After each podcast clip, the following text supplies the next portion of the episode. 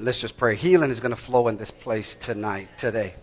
Healing is going to flow. He, he, there is healing. There is healing right there. There is healing. There is healing right there. Every addiction is broken. Every stronghold is broken right there. Right there. He just gave me a word before I even said it. Right there. This nation is healed in Jesus' name. This nation is healed.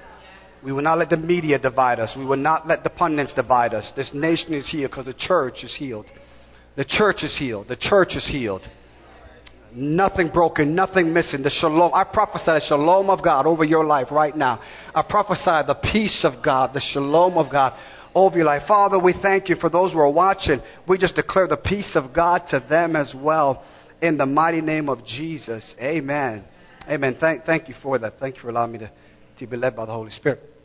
I remember I got a prayer request and I was, I was struggling in ministry, trying to find my place in the kingdom. And if you ever received a call from God and you said yes to that call, not you're hovering, wondering, considering, when you accepted the call of God that He has called you, there is a waiting period.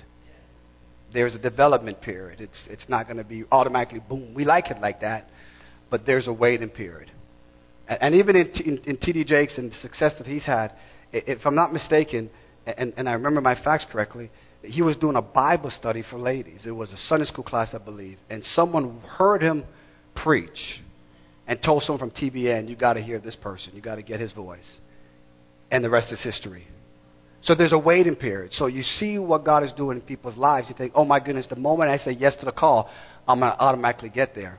No, there's some work that God has to do inside of us to get us to what He wants us to enjoy. God is withholding nothing from us, but He wants to make sure that everything is, is, is lined up with what He wants. Everything lined up. So I remember when I was in ministry and I was I was frustrated. Um, I remember one time when I punched the wall, babe. Remember that when I was like just so frustrated and uh, didn't make a hole enough, obviously. You know what I'm saying? Just like bam, and she's like, "What's wrong with you?" I said, "I'm mad." She's like, "Man, I've never seen like that before." I said, "I'm just I'm mad," you know. And I had a Kangol hat, the fur Kangol hat. You ever that right? The fur Kangol hat, baby, with the kangaroo on it. You know what I mean? This was the authentic one wore it in season and out of season, wore my Kangol hat. And uh, I had it backwards. So that means I was rebelling against God because I, I had it on backwards. You know what I mean?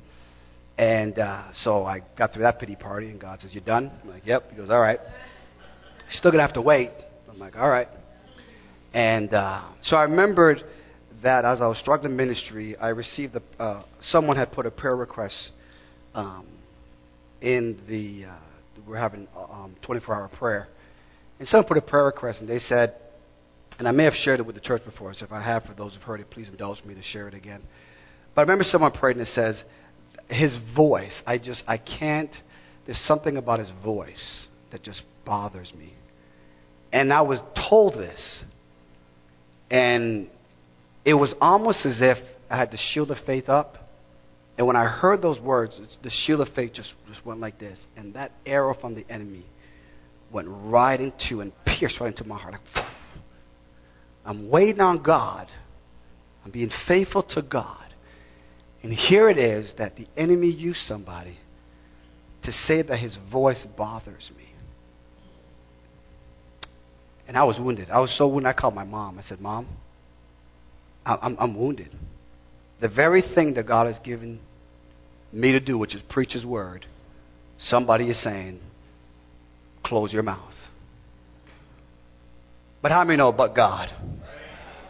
Come on, somebody. But God. And here it is God says, No, I need your voice. And if you wait patiently and allow me to heal you, you'll see the harvest I've always had for you.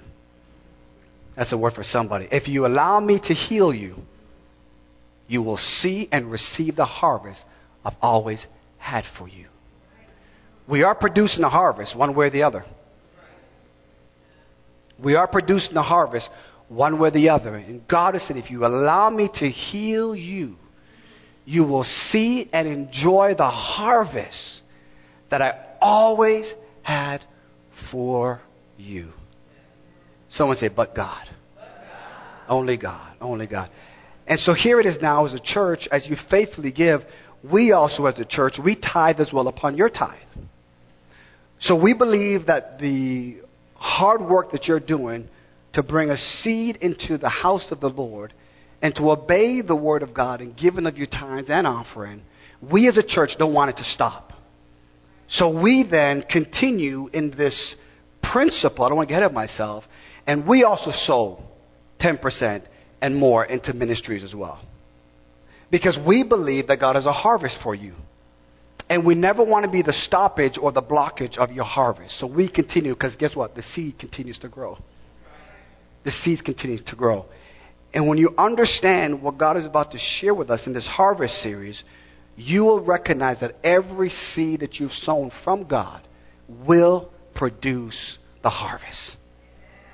I'm so excited for the harvest. I don't know about you, but I am so excited for the harvest and all that God has for us. He is a good God. He sits on the throne. Amen. And so we got a check in the mail again of just saying, just, just God, the harvest. The harvest. And I have right here, and I tell them, I wanted a check. They were going to try to direct deposit. I'm like, uh uh send a check. Ain't nothing like getting a check. You know what I mean? So we thank every single one of you for being faithful and forgiving. And for those who are watching us as well, as a church, we believe in creating a culture of generosity and know that God is going to, God is going to bless. God is going to bless. Amen. Okay, so this morning I need, I need your help. I need for you to be in prayer um, because I, I, I, got home uh, last night and I'm like, Lord, I need a word for your people. And all week, all week, all I kept hearing from the Lord in this series is heal the harvest. Heal the harvest. That's what I keep hearing over and over again. So I want to get to that. that. That's my journey. That's the, that's the end point. So pray for me as I uh, bring some scriptures that we're going to be able to, to get to that particular place. Because you're going to see the evidence, or I will share with you the evidence that the harvest has been healed. There is something unique that God wants to share with us. And especially for those of us and for you who believe that God has called you and you're in the ministry and you might be frustrated right now. You might be wondering, God, what are you doing? It might be whatever area, whatever relationship that you're in, um, that God wants you to know that He is, and He wants to share with us, I should say, the law of the harvest. The law of the harvest. A law, when it comes to the kingdom of God, is something that cannot be broken. It is a law. It is something established by God. It's a legal right that God has given to you and I. The Bible says that the heavens belongs to the Lord, but the earth he's given to the children of men. That even God, when he establishes a law, God himself can't break the law. He can't.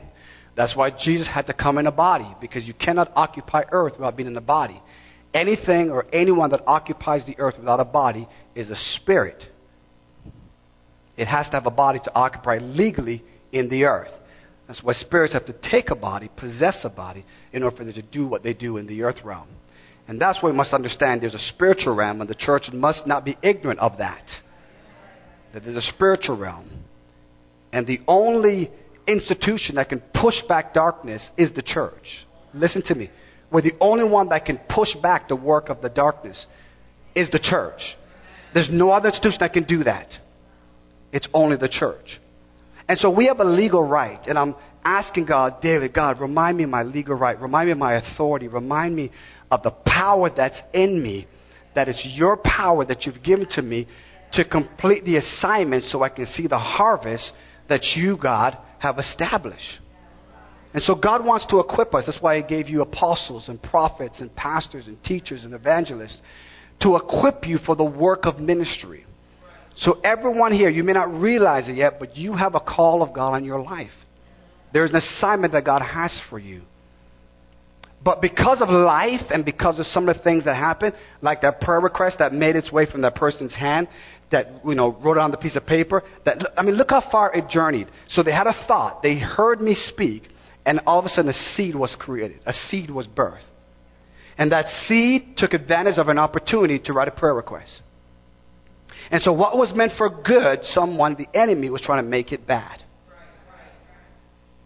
And so all of a sudden now that left the card now to the particular place where the prayer request was placed. And it left there and made its way to someone's hands, which then it was walked all the way down. Think about it. This thing was, was written first in the heart of someone, And then it made its way all the way to my heart. And what that does now, it created a wound. So here I was a worshiper, but I was wounded. And so the capacity to understand God's love, the capacity to understand what God is doing, when another person will come and Meggon says, why are you talking so low? Because I had a complex now, because I thought everyone thought that way. I mean, surely if someone noticed that, I'm sure that everybody else noticed that as well. And so I got in front of people, and yes, God gave me a word. It wasn't given with the authority and with the legality that I had, because all of a sudden there was something on the inside of me that was saying, they don't like your voice. So there was a harvest that God wanted me to enjoy years ago. Years ago. But because I, I went on a journey, I went all over the place trying to find this harvest, but I was wounded. Now, His Word kept speaking over my life. And worship was part of what God wanted me to do. But I was wounded. I was wounded. I was wounded.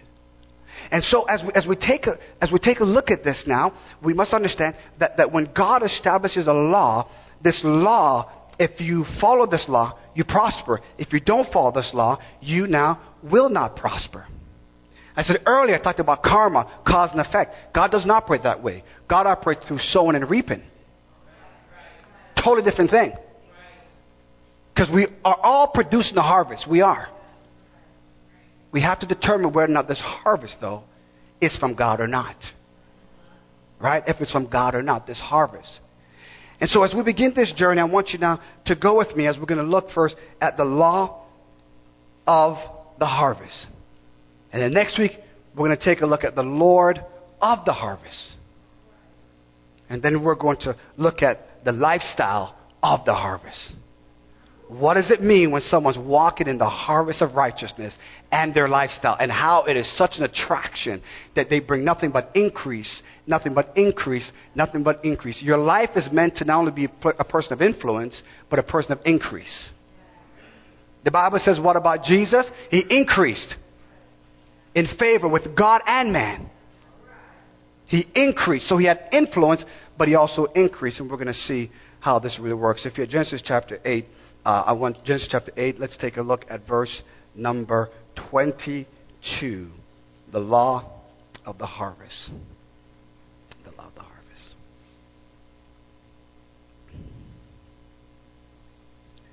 Now, the story of Noah and the ark is not some fairy tale. It's not some just a little story to show God's character.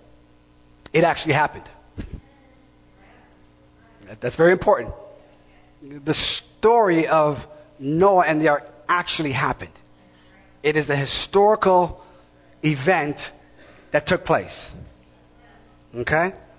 And so they now have come out of the ark, and I'm going to look at verse 22, but I want to begin at verse number 20 and see the buildup for this.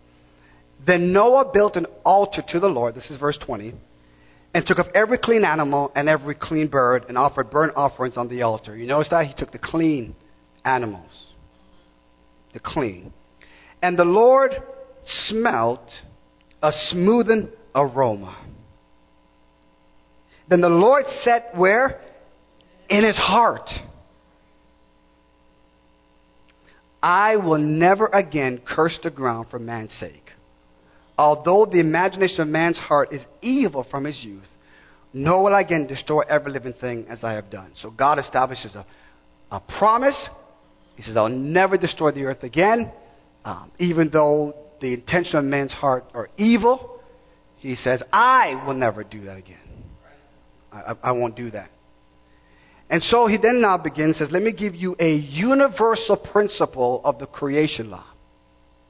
This is whether you're saved or not. It doesn't matter. This is the universal law of sowing and reaping. And he's now introducing the season. He says, while the earth remains, seed time, and here it is now, and harvest, cold and heat, winter and summer, and day and night shall not cease. So out of the mouth of God now, he's speaking to all the nations of the world because at this particular time, everybody was destroyed except Noah and his family. So God is speaking to all the nations. That's why this is a universal principle of the creation law of sowing and reaping. He says, as long as the earth remains, seed time, That's a particular time.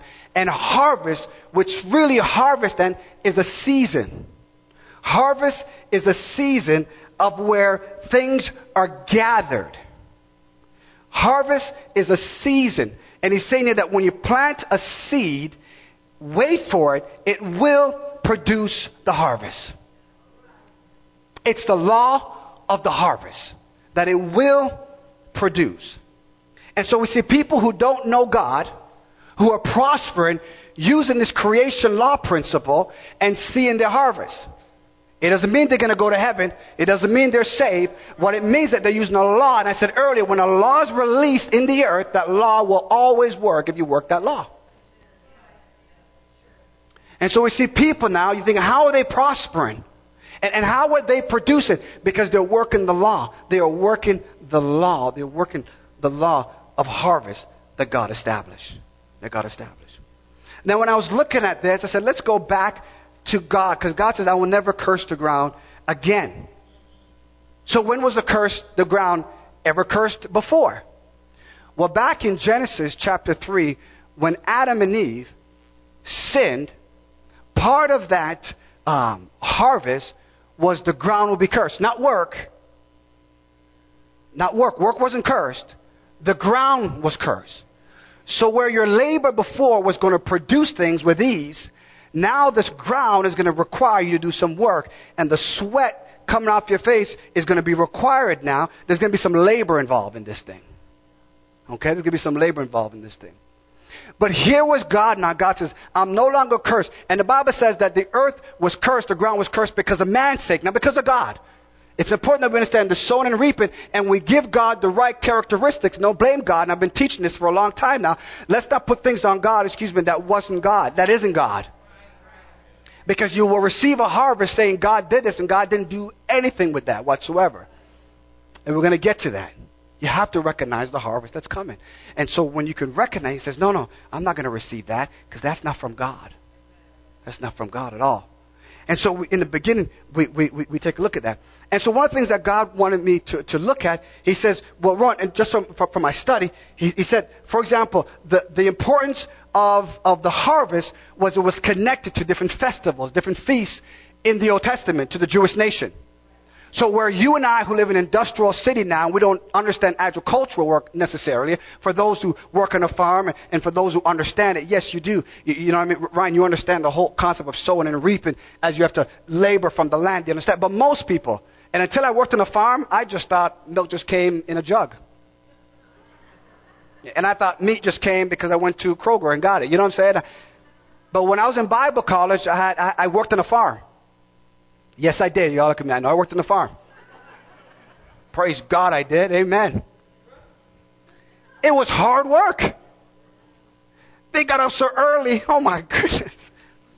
And we had the bales of hay, and it was like the semi truck would come and drop the, the bales of hay, and it was it was probably as high as this thing, and we had to climb up through the through the barn or something like that, and we're climbing over, and you're grabbing, you're throwing this conveyor belt, and and I'm like, this is hard work. I'm a city guy what in the world is this? And I finally realized, no, milk doesn't just come in a carton. You got to work. You got to labor for this, right? And for them, it was important that they had a great harvest because that was, was going to supply their livelihood and their family. So harvest was critical. It was, it was vital that the harvest produced. And, and so when we're taking a look at this particular scripture, the Jewish nation will connect certain festivals, certain feasts with the harvest. For example, the Feast of Passover was connected with the barley harvest. The barley harvest was speaking to this particular feast of the Passover, them coming out of Egypt. So in our minds, when we think of seasons, we may just think the calendar just, you know, told us it's a new season. But, but not to the nation of Israel, not, not to those in agriculture. When the season showed up, it was a time of rejoicing. It was a time because they were expecting something from their labor. There, was something that was bringing them an excitement, an expectation that was taking place. And so not only was it the barley wheat that was coming in, it was remembering the Passover. It was remembering what it was like in Egypt. It was remembering when the word of the Lord came to Moses and says, the lamb that overcome, the lamb that was slain and put on the doorpost. So when I see the blood, I'll pass over it. For them, it wasn't just about the barley. Yes, it was that, but it was remembering the Passover. It was remembering the goodness of God. And so harvest is a time for us to remember the goodness of God. Do you remember the day when God rescued your soul and rescued my soul? Do you remember the day when He saw the blood and He passed over us? And so it's a time of great rejoicing. Yes, it is. Yes, it is. And then the Feast of Pentecost represents the, the, the wheat harvest. It was the wheat harvest. And, and Pentecost, we know, was, was the day of when the Holy Spirit came and not just dwelt upon the people, but the Holy Spirit infused the people. The Holy Spirit came to live inside of us. It was a, it was a great time of harvest, and that was a wheat harvest. But the one I want to focus on for this series is the Feast of Tabernacle, and this was the feast of where it was the time for the fruit harvest. Someone say fruit. It was time for the fruit. It was, it was, it was important. This was the festival. This was the feast of the tabernacle, and they would bring in the fruits and the grain, and they will, they will gather the place. They, they, they would gather all of this uh, uh, of, of food that would come in. They, they would gather it because it was harvest time. It was, it was harvest time. And so this principle now that I've established hopefully in your heart, we're going to see how this principle now works out throughout this concept of the law of harvest. So God established a universal principle, right?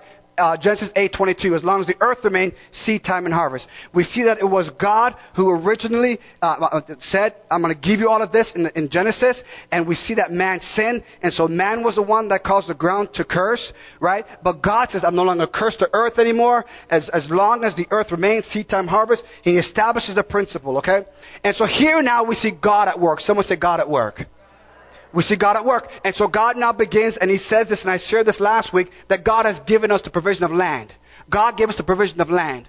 And so we understand, and one of the uh, great stories in the Bible is the promised land. That the promised land was given, excuse me, to Abraham. The promised land was given to Abraham. It says, Abraham, you're going to have all of this. You're going to have all of that. You're going to have all these different things. It's going to be all for you. And God never forgot his promise of the land. He never forgot it. And so here it is now that God now speaks to Moses and says, Moses, I want you to take the children of Israel, uh, uh, uh, deliver them from Egypt, and I want you to take them to the promised land. They're going to go on this journey. And on this journey now, we get to Numbers 22. So I want you to turn to, I'm sorry, Numbers chapter 13, verse 22. I want you to turn to Numbers 13, verse uh, 22, please. Numbers 13, verse 22.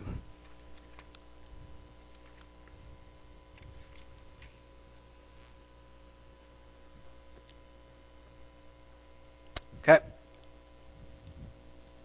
And so here it is now in Numbers. Uh, let's let's back up a little bit. In, in Numbers uh, chapter chapter, let's go with Numbers 13 verse 18. Numbers 13 verse 18. Okay.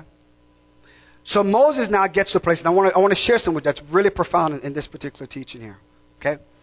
God promised them Canaan. Period. I've given you the land.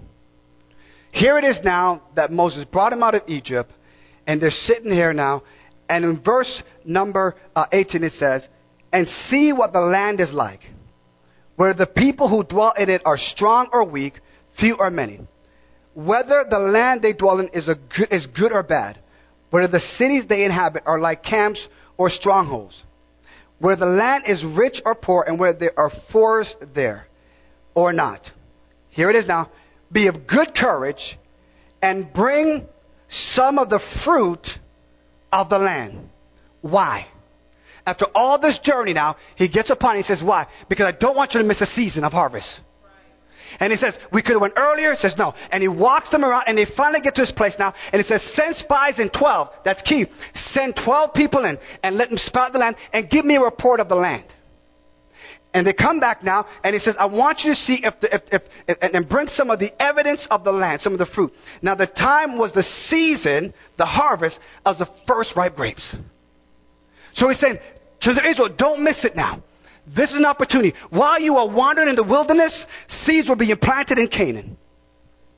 And I know why you are wondering, wondering how I'm going to sustain you, how I'm going to feed you. God says, I'm not only working here, but I'm also working over here.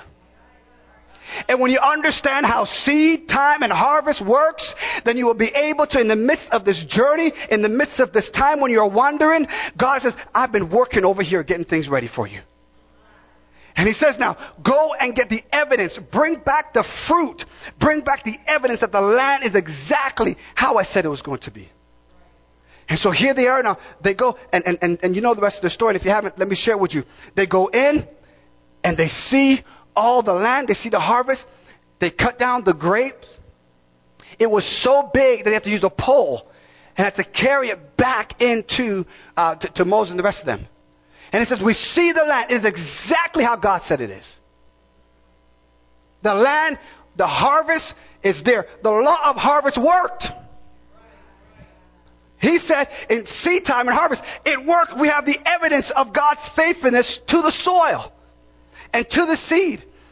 And all of a sudden now, they said, but we can't possess it. We have the evidence right in front of us of the harvest. But we can't go and get it. Why not? Because we underestimated the wound that happened to them when they were in Egypt. That they couldn't receive the harvest, even though the law of the harvest was evident in what they brought to the people. 12. Government. Government went in and government says, it is what God says, and came back. And the enemy says, I can't have government operate now. I've got to bring division. I can't have 12 together. I can't have that work together. We're going to see how that is. I can't have these 12 working together, just like Jacob with the 12 sons. I can't have them unified. And just like Joseph, when he gave provision and says, bring the stuff back to Jacob, he said, here, here, Joseph says, I'm providing for you because there's a famine, but the land has produced for me. I'm in a place of harvest. My brothers, my family is in a place of famine. He says, I have to help. We talked about that uh, last week. He says, now, now take this and bring it back to daddy. And look what Joseph said. He says, on the way, don't you argue and don't you fight. Don't ruin the harvest by your strife. He says, walk in unity together and go back to daddy. Because bring him the evidence that there is still harvest in the midst of famine. Because God is in control. And AJ, they got here, and ten of them said, We cannot possess the land. Ten, we can't do it. But two said, where two or three are gathered. Come on. Two said, let's not wait any longer. Let's not miss the season. I have enough evidence to say, let's go and take the land. Because this is not about our generation, it's about the generation of Abraham and Isaac and Jacob. And we now need to go and take the harvest and bring it and says we now can possess the land that God has for us. It's about the law of the harvest. That's working. And so here it is now that they, the people listened to the ten and they didn't listen to the two, and that entire generation died off. The entire generation died off. In the midst of that, God also said in Leviticus 25, I'm going to show you a principle. And I'm going to show you the law of the harvest. There's a principle called the law of second grace. Watch this. This is so powerful. It's so awesome. God's grace is amazing. His grace is amazing. It's not the grapes, it's the grace. Come on, somebody. Uh huh. Because when you see the giants, you need the grace, not the grapes. They saw the grapes. Let me say that again. They saw the grapes, but that wasn't enough. What they needed was the grace of God to take down the giants. Mm. Mm-mm-mm. So we're going to see what I call second grace here. So in Leviticus, uh, numbers, Leviticus here. Let's get to Leviticus 25. Leviticus 25. There's a principle that's established here. Leviticus 25. I'm hurrying. Watch this now. Amen. So it's the provision for the seventh year. So Leviticus chapter 25, uh, listen to what the word of the Lord says. In verse 18 of Leviticus 25. So you shall observe my statutes and keep my judgments and perform them, and you will dwell in the land in safety. So this is God telling them before they even got to the promised land now. He says, before even going to get the evidence, here's what God is telling them. He says, uh, then you will go into the land, and you will be in the land in safety. Then the land will yield its fruit, and you will eat your fill and dwell there safety in safety. And if you say, What shall we eat in the seventh year, since we shall not sow nor gather in our produce, then I will command my blessing on you in the sixth year, and it will bring forth produce enough for three years. He's saying, Because I gave you a commandment, I gave you a law, I will sustain it so you don't break my law. And if you're tempted to think where we're going to eat, he said, No, I'm going to give you enough for three years to sustain you so when other nations come to Canaan, they can say, How come you guys aren't laboring? Because we're obeying the God of Israel. The law of harvest. We're obeying the law of harvest. What is the law of harvest? Because, see, those nations were going to other gods. They were going to foreign gods for fertility. They were going to other gods for rain to come. They had all these multiple gods. If they needed something, they had a God. If they needed something else, they had a God. And God says, There's only one God. And I'm going to show you what I can do compared to all these other gods who don't even exist. And he's saying that what I'm going to do is I'm going to bless you so much. I'm going to bless you so much. See, I'm telling you, God wants to bring such prosperity to you and to me and such a harvest. He said, I'll give you enough for three years if you obey my commandment. Three years. And you shall sow in the eighth year and the old produce until the ninth year, until the produce, uh, until its produce comes in, and you shall eat of the old harvest. So he gives now. He goes, here, that's I'm going to provide for you. Okay? I'm going to provide for you. Now, what I want you now is go to Deuteronomy chapter 1, verse 22. Deuteronomy chapter 1, verse 22. And here's what I call the law of second grace. Deuteronomy chapter 1. For those of you who may know this already, um, you can shout, but thank you for being patient while I caught up to you because I didn't know this. I mean, I've read it before, but I didn't really know this. So Deuteronomy chapter, 20, chapter 1, Deuteronomy is, Paul, uh, is, is Moses going back over the law again. It's the second book. He's, it, he's, he's reminding them because they're about to go in the promised land. He's not going to go in, but he's getting them ready. Uh, and that's what a leader does. Leader makes sure he leaves a legacy for the generation to, to, to come. And he's, and he's sharing with them, and he says something profound here. He gives a review of Numbers 13 in Deuteronomy chapter 1. He gives a review of it. Do you know whose idea it was to go spy the land? It wasn't God's idea. It was their idea. God said, go and possess it. They said, okay, we have a plan. God says, go possess it, occupy it, uh, but we got a plan, Moses. Send spies in, and let's just, just want to confirm God's word. You know what I mean? I, I just, I just want to make sure that, that that's God. Where God says, go in and possess it. Go in and receive and take your harvest. And it says, okay, well, here it is. And Moses now exposes that. Moses now this was your idea. And it sounded good to me. And in Deuteronomy chapter 1, he goes and he tells them, and he says this in, in verse, in verse uh, 22 of Deuteronomy chapter 1. He goes and here's what he says. He says, and every one of you came near to me and said, Let us send men before us, and let them search out the land for us, and bring back word to us uh, on the way by which we should go up, and of the cities in which we shall come.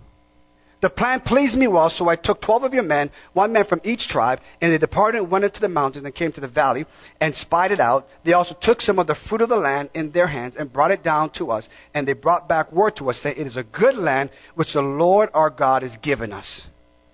Nevertheless, you would not go up, but rebelled against the command of the Lord your God, and you complained in your tents and said, Because the Lord um, hates us, he has brought us out of the land of Egypt to deliver us into the hands of the Amorites to destroy us.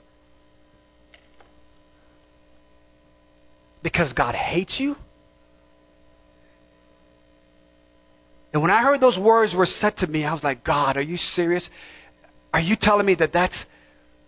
I had to make sure I knew the character of God. Because the enemy would like to bring words and make us pin those things on God and we already seen this, right, with Joseph and his brothers. What is this that God has done? And I'm here to tell you, we need to, we need to break that stronghold off of your life that you're, we're, we're contributing things to God and it's not Him. It's not Him. It's not Him. God is good. All the time. And all the time. God is good. He is a good God. He has good things for you. He is not hating you. He is loving you. He has always loved you. He will continue to love you. He has great things in store for you. And he's saying, just possess the promise. Go for it. It's of the harvest. It's of the harvest. We, we met with our leadership this weekend, and a word came forth for our ministry, and they said, hey, here's what the Lord is doing. They, they believe this is what God was doing for, for our ministry. Let me share it with you. He says that God is elevating worship here, that there's a love for worship that's here. There's, there's an elevation of worship of, of God. That, that we understand that worship doesn't just begin. Worship always been going on. We just enter into what's already been happening. So we don't move by our emotions or our feelings. We allow the Holy Spirit to move in this place. And because we understand the law of grace that's connected to the harvest, because the more people that come in, the more grace you need. Because more people who are wounded, but they're coming to worship. And so God is saying worship has to elevate so we can deal with a wound in your heart. And that's what you understand. When you're worshiping, the person right beside need to hear you declare the things of God. Because they need to know that, the, that, that God is not, is not against them, but God is for them. And when you sing and when you make a declaration, they know that God is for them and not against them. And you're magnifying and giving God praise and glory. It, it's an amazing thing. It's an awesome thing. The second thing they said was that the Word will be taught. You have a love for the Word. That you're like the Berean church. He just says, I have to search the Scripture to make sure this is what God is saying. There's a love for God's Word. And he said this, and this is the third thing that was said, and we must heed the voice of the prophetic. We have to listen to the voice of the prophetic because here's what's going on. I believe prophetically that God is healing his harvest. I believe he's doing that. Oh my goodness, I do. And there's nothing the enemy can do about it. Because all we're doing is possessing, taking territory. We're taking everything back the enemy stole from us. We're taking everything back what he stole from us. Because the law of the harvest says that it belongs to me. Are you with me, somebody? Are you with me? So now here is what I call the law, or what I call second grace. Now Joshua goes in Joshua 3:14. In Joshua chapter 3, verse 14, the 12 people are there again, the priests are there, and now this time they're at the, the bank of the Jordan in Joshua chapter 3. And he says, okay, Second time going in now. And it's interesting because the second time they're going in, we read the same words or the same concept is there. They go in and he says, he says, it's time to go because in this season, Jordan overflows its bank in time of harvest. So God is about harvest. So here it was in Numbers 13. He says, go in now, it's harvest. They missed it. Second chance. Second grace. Go in now. Jordan's overflowing its bank. It's harvest time. So everything about God is harvest. If you follow the timing of God, it produces the harvest that He has for you. I gotta get you into the promised land in the time of harvest. And He brings them in. And listen what He says now in, in so John, Joshua chapter 3. But in Joshua chapter 5 now, they were used to living on manna while they're in the wilderness. And God said, I'm going to change your diet because you can't live in the wilderness. Come on. You can't live with manna in the wilderness and have that mindset come into the promised land. So it says, I'm going to stop the manna and I'm not going to give you the fruit of the land that you're going to produce. That's going to be producing for you. And what God is saying is, I'm changing your diet as you move into your promise. I'm changing your diet. I'm changing the things that you thought was your security. And I'm going to step into the abundance that I have for you. A story is told about the North Korean, uh, the war, the Korean War. And what happened was at the end of the war, that parents and, and, and, and, and families, fathers and mothers who died, there were a bunch of orphans that, that, that were left.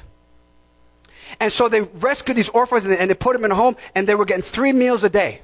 Now, prior to this, right, they were struggling for survival. There was no one that could provide for them. And now they're no orphan, and now they're being provided for, and they wouldn't go to sleep. So they're asking the question, why won't they go to sleep? And they noticed that if they gave them a piece of bread and they put the bread in their hand, that they would fall asleep. And it wasn't that they wanted to eat the bread, it was that when they woke up in the morning time, they had to know that provision was there that they lived without provision for so long that they couldn't go to sleep because they were wondering how is God going to provide. And I'm going to tell you, it may not be bread we have in our hand. It might be your job. It might be some relationship. It might be something that we're holding on to. And God is saying, you cannot take that stuff in the wilderness and come into my place of wealth.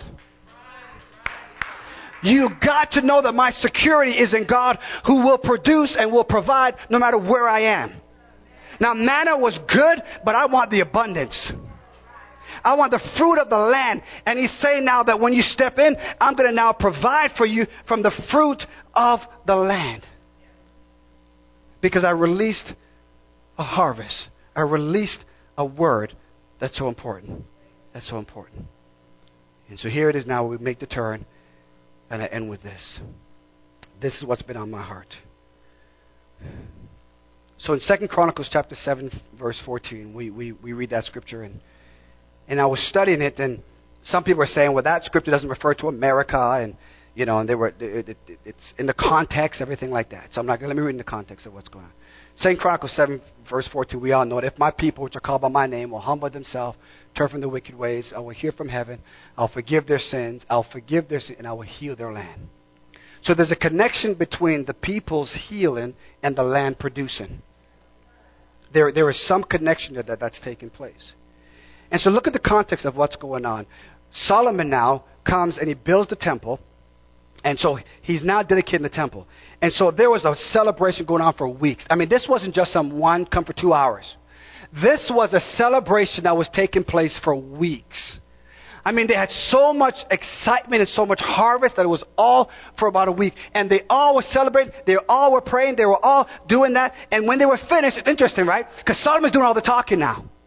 Hey, God, if we do this and we pray to heaven, and God, if we do it and we pray to heaven, send rain, send all stuff, and God, if we do this, and all, and all of a sudden, and, and all Solomon, he's talking, he's talking, and finally Solomon is quiet.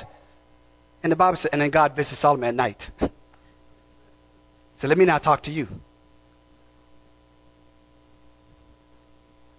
Let me now talk to you. You've been doing a lot of talking, that's great. You've been praying and everything like that. But here's God said, God says, let me now talk to you. And there comes a place in our life where we don't want to hear from man anymore. We have to hear from God Himself. And when we appreciate your advice, I appreciate your counsel. I think I give you pretty good counsel, but I'm telling you right now, there are moments we got to get on your knees and says, all I need to know is I need to hear from God.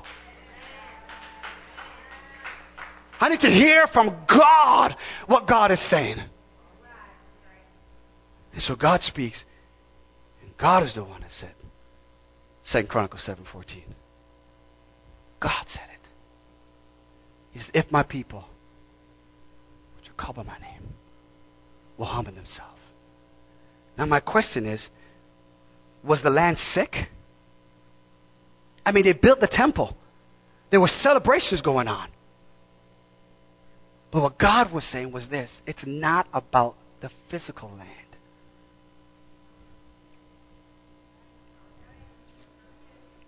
Because I'm pretty sure we have people in the temple worshiping, but they were wounded. And while we can, we can worship in the midst of the crowd, God says, no, there's a deep work I want to do.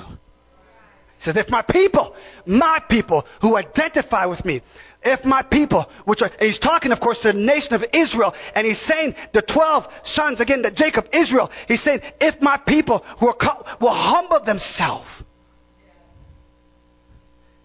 and seek my face and, and pray. He says, I will heal the land. And I looked at that and said, God, what are you saying? He says, Rohan, Rohan, it's not just about it's not just about the seed. It's not just about the soil. It's always been about the Savior.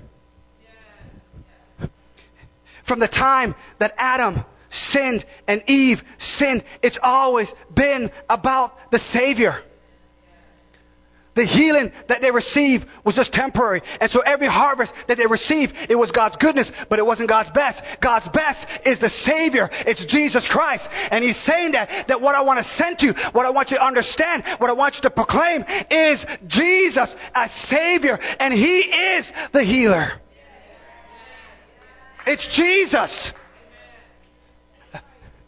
That's what we need. It's Jesus. No matter what your struggle, no matter what you're going through, it's Jesus we need. It's Jesus that ought to be pro- pro- proclaimed. It's Jesus that ought to be exalted. It's Jesus that we need because He is the healer. He's the healer. And so he goes on, and now he says this. He says, I will heal the land. And I said, God, how you doing this? And he, he said, Isaiah 53, Ron, I was, I was wounded for your transgressions. I was bruised for your iniquity. The chastisement of peace was upon me, and by his stripes we are healed. The work of the cross. It doesn't matter what text you open up to, you always get to the work of the cross. It doesn't matter where you journey, whether it's Genesis, whether it's Exodus, whether it's Leviticus, whether it's Numbers, whether it's Deuteronomy, whether it's Jeremiah, whether it's Ezekiel, whether it's Isaiah, it doesn't matter. You always find yourself going back to the cross. Always. If we want to heal all the racial divide, it's the cross. It's the cross. It's not some policy, it's the cross. Come on, it's the cross. I'm telling you, it is the cross of Jesus Christ that's going to be able to heal every single divide, every single division. It is the cross of Jesus Christ. And we say it, but we don't really believe it, do we? But I prophesy that the church, the church is going to rise up and going to be declaring, God, heal our land. Healed our land. Healed our land. And let me end with this. Let me end with this. Go to James chapter 1. James chapter 1.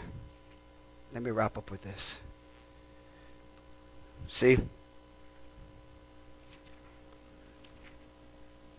We have heard the text where he says, Pray to the Lord of the harvest that he'll send forth laborers into the harvest. And I'm sitting and meditating on that. He says, The harvest is plentiful figuratively speaking of people. He says, The laborers are few. He says, Pray to the Lord the harvest, you send forth laborers. And I believe what I'm hearing from the Lord is this He's saying, I'm healing the harvest so I can send the harvest. Mm-hmm. Yeah, yeah. It's time for your assignment. The Jordan is overflowing its banks. The fruits are there. And it's time now for us to be sent into the harvest. And so here it is now in James chapter 1. He looks at the Old Testament, and the 12 went in, and they came back out, and 10 said, We can't do it. The other two said, We can do it. And here now James is writing, and he begins this, and he says, James, the bondservant of God, in verse 1 of James chapter 1, the Lord Jesus Christ, to the 12 tribes which are scattered abroad, greetings to the 12 tribes which are scattered abroad. He says, Persecution has come, and it caused you to scatter, and you're running for your life. There was harvest of souls coming to Christ in numbers in the book of Acts, thousands coming to Jesus Christ.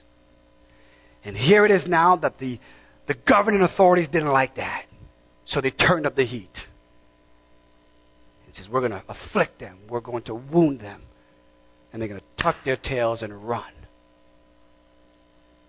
They didn't understand that the more they afflicted them, the more they multiplied.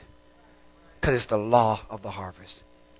And he begins, and how do you say this? And if you're sitting and you're going through trials, you're going through a situation of having to deal with a loss. You're going through a trial. You think, God, I know you've come, and you're going through a struggle right now. And he says this, My brethren, count it all joy. What? Count it all joy. They're on my tail. They're, they, they, I, I, answered your call, God. It's by nothing but, but persecution. He says, count it all joy. Because your attitude is important with your assignment. Your attitude is critical to your assignment. Is anyone hearing me now? Count it all joy when you fall into various trials. Know that the testing of your faith produce patience. But let patience have its perfect work, that you may be perfect and complete, lacking nothing. Oh, good God Almighty. That you lack nothing. He's saying the 12 tribes are scattered. He says, but count it joy. Count it joy, Steve. Count it joy, Glass. Count it joy, Rob.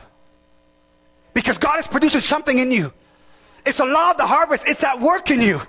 And the enemy think he's got you, but he doesn't understand. He's expanding your influence. He's expanding the increase of your life. You're producing more fruit. Why? Because you count it all joy. Huh? So the afflictions that are coming to me are working on my behalf. Only God can do something like that. He continues on. And he breaks down. He says, Now watch this now. He says, he says as he goes on in verse in verse 13 of that, he's now now now be careful. Be careful. He says, because there's a harvest. Let no one say when he is tempted, I'm tempted by God, for God cannot be tempted by evil, nor does he himself tempt anyone. But everyone is tempted when he is drawn away by his own desires and enticed. Then when, then when the desire has conceived, it gives birth to sin. And sin, when it is fulfilled, right, or fully grown, it brings forth death. Do not be deceived, my brethren. Every good and every perfect gift is from above and comes down from the Father of lights, with whom there is no variance or shadow of turning. Out of his own will, he brought us forth by the word of truth, that we might be kind of a first fruits of his creation. So let me wrap up and send you with this. He now says, every good and perfect gift comes from God.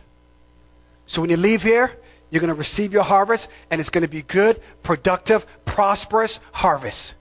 I know right now it doesn't look like that, but God wants to give you a harvest. He wants to bring increase into your life. He wants to bring abundance into your life. We're believing God for a house. And watch this now. Man, we sat there as a family and we're talking about it, and then we finally said, okay, we're going to go for this house and I would go to the land and I would lay myself on the land. I'm like, God, you've given us this land. You've given us this land. Now that's what I do. You don't have to do this. Is what I'm doing. Okay? I'm like, God, I'm believing you for this land. And I remember when we were there, and then all of a sudden, all of a sudden, I made a phone call to somebody else. And I said, you know, I'm thinking about this. He says, well, they meant well. And I was listening. And after the end of the conversation, I conceived in myself, let's not go for this one, let's just settle for this one. And I called my daughter and I said, hey, we're going to sign for the house today. And she says, what? What are you talking about? And here's what she said. Didn't we say that we're going to go for this one? What changed that? And then all of a sudden I said, oh my goodness, as a father, I gave my word to my daughter. And if I take back my word now, she'll see God when God gives His word, God takes it back. And I says, no. I said, you're right. And we met with someone says, no, pray that that doesn't, contract doesn't go through. And we prayed and, and that contract didn't go through. Because you gave your word. Come on. And because God gave His word to give you a harvest, God is not man that He will lie. That God will produce the harvest in your life. And the harvest that God has said is, I'm going to bring healing to your situation. Trust me, I am Jehovah Rapha. I will heal the harvest. I will heal the harvest. Your past is over. Come on, baby. Your past is over. God has a future for you, and it's a good harvest. I'm no longer, I'm no longer going to be deceived. Someone said, I'm no longer going to be deceived. Devil, you are a liar. You will no longer deceive me anymore. I have a good harvest. A good harvest. And here's what ends with this. Here's what ends with this now. Here's what ends with this now in James chapter 5. This is the word of the Lord for your healing. This is when we know that healing was evident. Because I said earlier, the person who wrote the prayer request saying, I don't like your voice. Guess how God allowed me to know who this person was? He was actually in my office at the time. And I was talking to the person who wrote that. And watch God. In the midst of me being wounded, God was still working. And God orchestrated that the person who wrote that would be in my office, and I didn't know it. And I'm talking to this person in my office, and he's sharing with me racial issues he had, deep wounds he had in his heart that caused him to write that. It wasn't me. The enemy for months, for years, made me conceive and believe it was me, but it wasn't me. And all of a sudden he came up and says, It was me. I said, So you are the one that wrote that card. And here it is now, he shared and he was talking to me about why and the racial divide. It's not, come on somebody, when you have an anointing on your life, where God is blessing you with a harvest, people are going to think, but it's not that.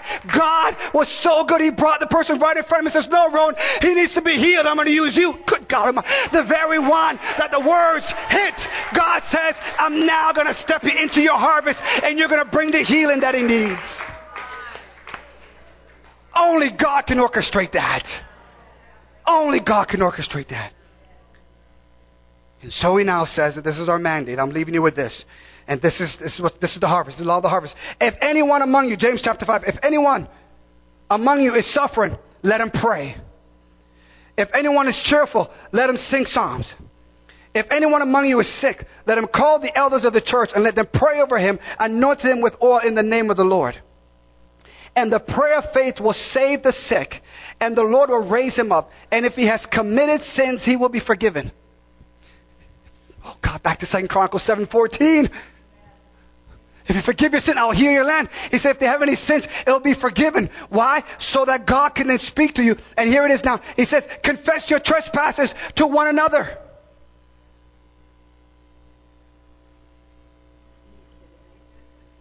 Okay. Okay, God. Okay. I don't mind anointing them with oil. I don't mind even reading the Psalms with them. But you want me now to confess my trespasses? The deep secret place of my life? You really want me to, to, un, to, to, unravel that? You really want me in the midst of these people? You really want me to open and expose myself? You want me to share with them the pain? You want me to share with them the hurt? That's what you're asking God? Uh, what? He said, Before I can send you, I got to heal you. I got to heal you.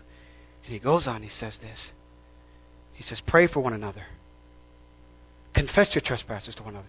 Pray for one another that you may be healed. what he's saying is this, AJ. The affliction and the persecution has caused you to run, and you're so weak because you've been You've been holding on to your faith. You've been holding on to your faith. They're afflicting you, and He's saying, You're wounded, man. You're exhausted from this battle. And God is saying, Now, I have my body, I have my people that are here, and they're going to bring healing to you. Confess your faults, confess your trespasses one to another.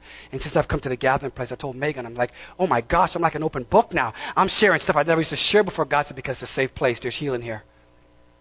And as much, and as much, with every head bowed, every eyes closed, as much, as much, as much as, as, as I believe God called me here, He's brought me here because I also needed the healing.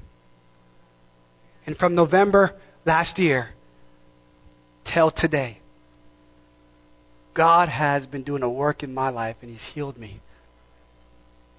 He's healed me in the midst of you, your people, His people that I can actually sit there. I remember, I remember Reggie, I was talking to him, and as soon as he got, and we meet in the office, and he asked me something no one's ever asked me in 23 years.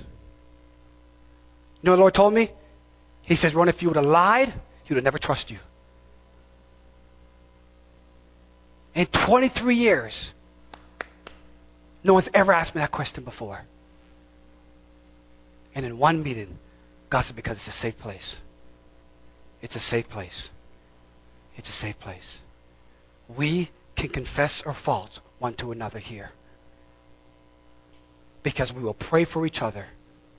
Because the harvest, the harvest, the harvest, every head bowed, every eyes closed. If you're here and you've been wounded, if you're here and you've been wounded,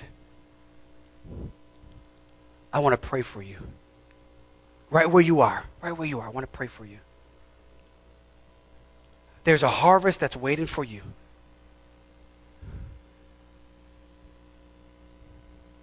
The evidence of God's grace is there. It's a second chance, the third chance. For some of you and for myself, we've had multiple, multiple experience of God's grace. Thank God for that. Thank God for that. Every head bowed, every eyes closed.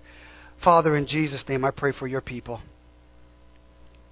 The one thing you've told me is that, is that you want to heal the harvest.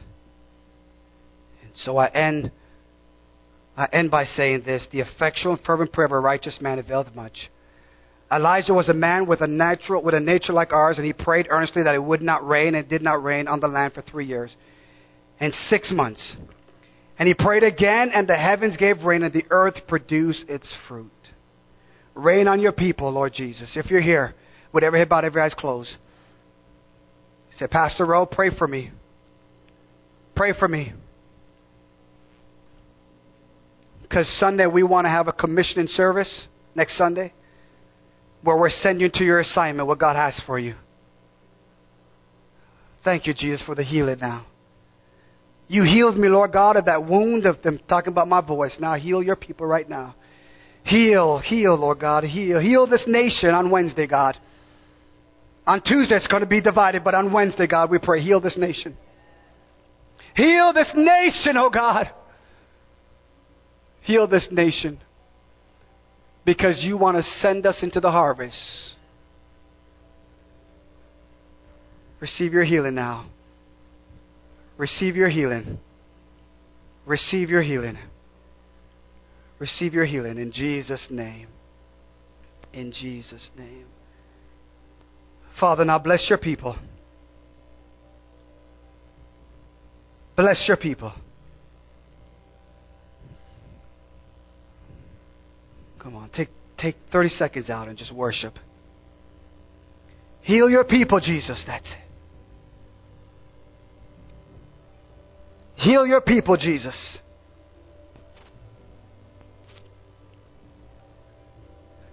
I, I, can, I can go to you, Ian, I can say, Ian, here, here's my struggle, man. And I can trust you to tell you my trials and my temptations. Heal your people, heal your people, heal your people, heal your people, Jesus. Come on, come on, come on, church, heal your people. People are coming in off the streets who have been wounded by this world, and they need to know that there's a healer, that there's a healer here.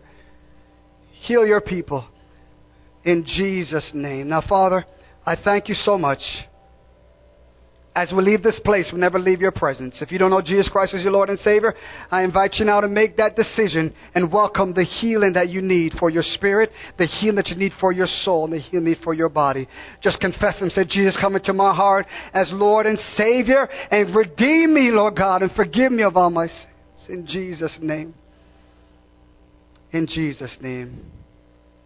In Jesus' name. God bless you. God cause his face to shine upon you. And the Lord be gracious unto you. The law of the harvest. Receive the blessings of God in Jesus' name. Amen. Amen.